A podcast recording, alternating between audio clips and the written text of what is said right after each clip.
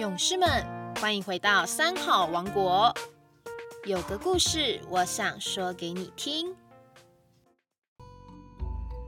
大家好，我是彰化县永庆国小苏月庙校长。勇士们，天气这么热，要记得多喝水，多补充水分哦。其实啊，倒茶、喝茶都是很有学问的。今天校长就来讲一个茶满出来了的故事。很久以前，在还是科举考试的年代里，一位很有学问的年轻秀才，名字叫阿志。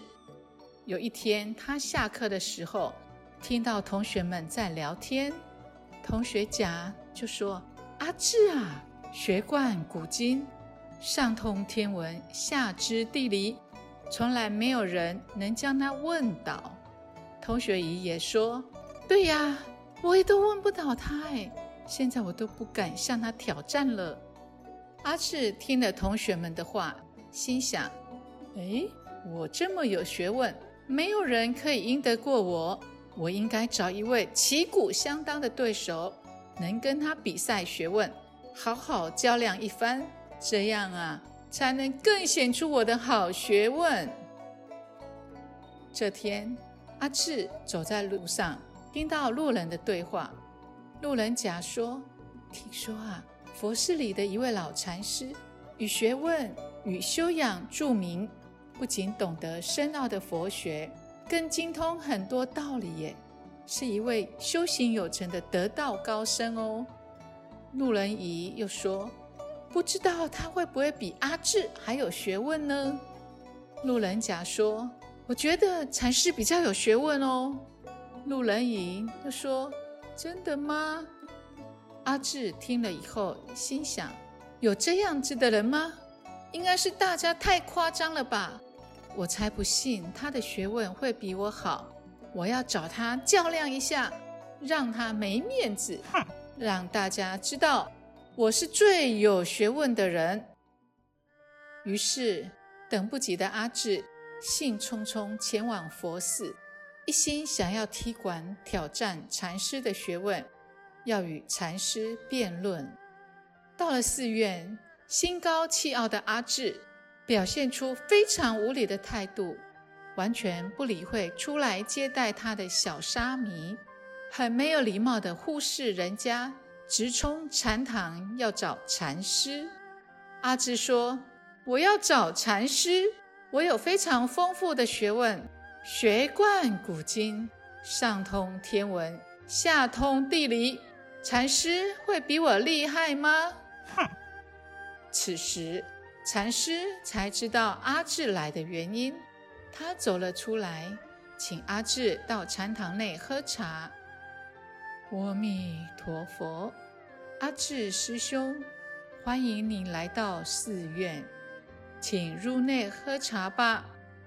然而，阿智一点也不把禅师放在眼里，既没有跟禅师打招呼，也没有说谢谢，直接走到茶席前，扑通就坐下来。阿智看到禅师那种谦虚恭敬的态度，心想。禅师应该是看出我很有学问，很了不起，所以才会恭敬地对我。此时，禅师对此一点也不生气，并且端出茶来，请阿志喝茶。老禅师拿起茶壶，往阿志面前的茶杯倒茶，倒啊倒，倒啊倒。眼看杯子里的茶水渐渐满起来了，但是禅师却丝毫没有要停下来的意思。阿志慌张地说：“禅师，满了啦，满了啦！”哪知道禅师还是继续倒，一直倒，一直倒，茶水从杯子溢出来了，流到了茶盘上，流到了桌子上，流啊流。都流到了地板了，流了满地。禅师始终没有停下来。阿志忍不住大声叫了起来：“哎呀，禅师，杯子已经装不下，太满了，水都流出来，不要再倒了。禅师说：“哦，哦，哦，杯子装不下了。”这瞬间，阿志忽然发现，原来我就像这只茶杯，装着满满的成见，用傲慢的态度就跑来找人论道，一点也不懂得尊重对方，真是太惭愧了。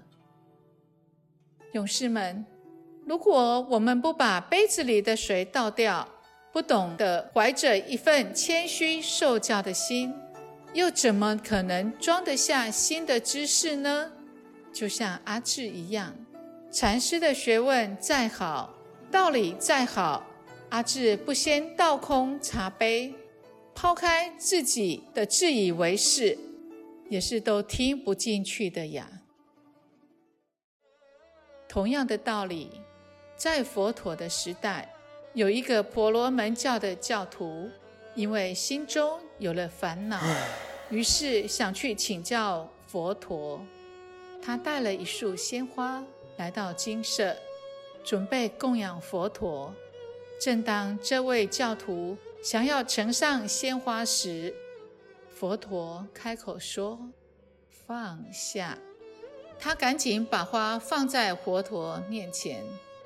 不久，佛陀又说：“放下。”这时，这位婆罗门心里感到很疑惑，觉得很奇怪，于是问佛陀：“佛陀，我已经把花放在你面前了，您还要我放下什么呢？”佛陀又说：“还是放下。”就这样，佛陀连续说了好几次的放下，聪明的婆罗门才终于恍然大悟。小朋友们，你们知道婆罗门想到什么吗？原来啊，佛陀要他放下的不是手里的鲜花，而是要放下心中的执着，这样烦恼跟痛苦就会跟着放下不见了。所以，我们做任何事情都必须适中，不能贪求。而适中的做法，就像佛教所说的五戒：一、不去伤害别人的生命；二、不去侵犯别人的钱财物品；三、要尊重对方的身体名誉；四、不说谎，制造是非。